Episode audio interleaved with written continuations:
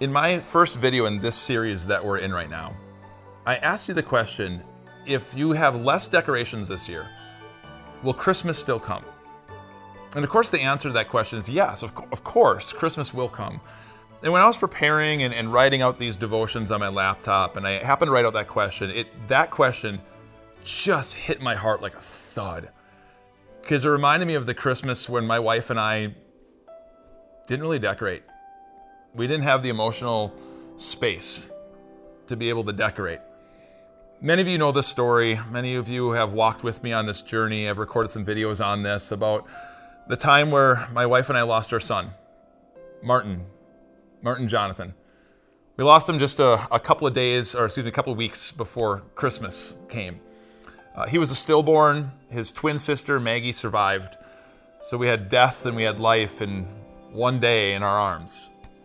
It was really tough when we got back from the hospital after that, it was, it was, Christmas season. It was getting ready for everything. And we just sat there on the couch and just emotional and destroyed, and a weight of heaviness was on us. And we just couldn't decorate. It was so hard. Eventually, my wife said, We really, we really should at least get the tree up. At least, let's go get that tree up. And so I forced myself off the couch. I marched upstairs. I went into the attic. I, I, got that big, heavy box out and I carried it downstairs and I thumped it on the floor. And there it sat. Just, I, I couldn't open it. It took a couple more days. Finally, we said we just got to do this. And so we got the tree put together, fluffed the branches as best we could. I slapped some lights on it, not my meticulous way of doing it, just so there was a little bit of light. And there it sat. There it's at.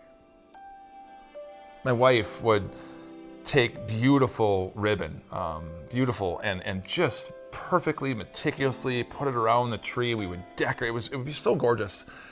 And my wife, uh, several days later after I got the tree up, grabbed that spool of yarn, looked at it, shoved it in the tree, and sat down and said, There, decorated. And we cried more. Christmas can be hard. When when you're dealing with the loss of a loved one, Christmas can be so so hard. And maybe for you, maybe for you this is your first Christmas without a grandparent. First Christmas without a child that that passed away. First Christmas where you don't have that spouse that's there through death or through divorce if, if that's you, if you are dealing, if you are just rolling in emotions right now because of death in Christmas time, validate it.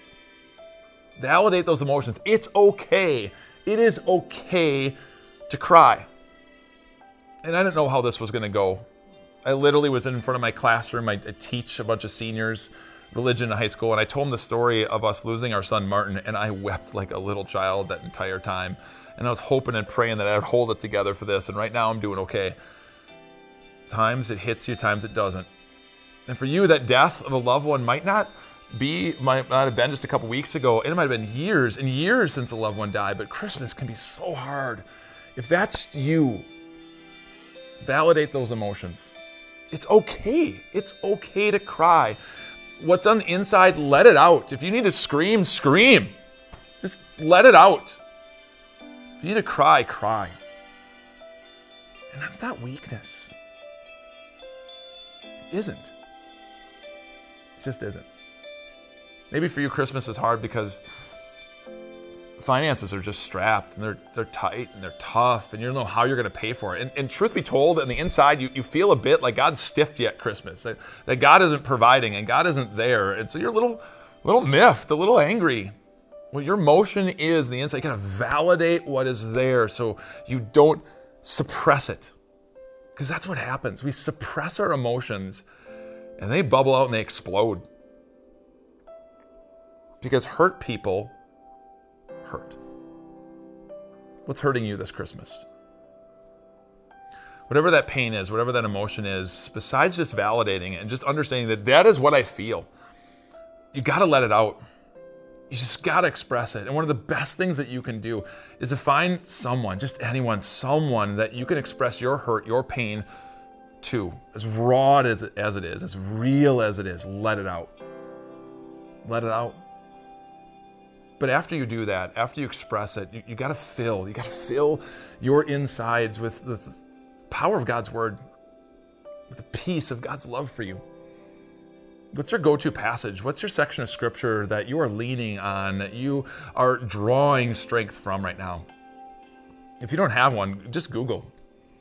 Google Bible passages about depression, the Bible passages about loss, Bible passages about peace, and, and read through them and find something that just talks, that, that talks to your heart and gives you comfort. God tells you, He tells you in 1 Peter 5 to cast all your cares, all your anxiety, all your hurt, no matter what it is, onto Him. Why? Because He cares for you.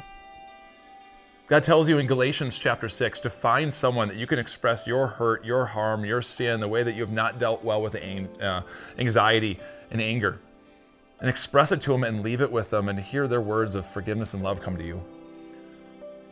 God says to you in, in Psalm 34 that He's close to the brokenhearted. So if your heart's broken, if it's hurting, it's not that God's abandoned you, God is there for you. He's surrounding. He promises you. He promises you in, Rome, in, um, in Matthew chapter 28 that he's never going to leave you. He's never going to forsake you. Forsake you. If for some reason, if for some reason you feel like you're not as close to God as you once were, it's not that God moved. We did. Our focus did. So validate your emotions, whatever your pain, whatever your hurt is right now in your life. Validate that they're real. Express those to God express those to a friend and, and get them out of you, and then be filled. Be filled with the truth that this Christmas season, God loves you. Your life, He loves you. He loves you because He sent His Son. He loves you because that Son grew. He loves you because that Son became the one who went to the cross. He loves you because He destroyed death. He loves you because He will never leave you, never forsake you. God is there for you.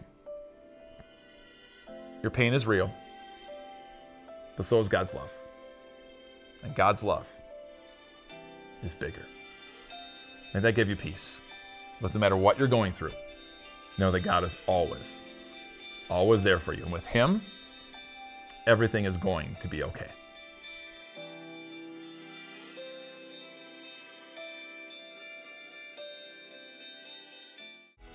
Hey everyone, Pastor Mike here from Time of Grace. Thank you so much for investing your limited time to grow in your faith with us.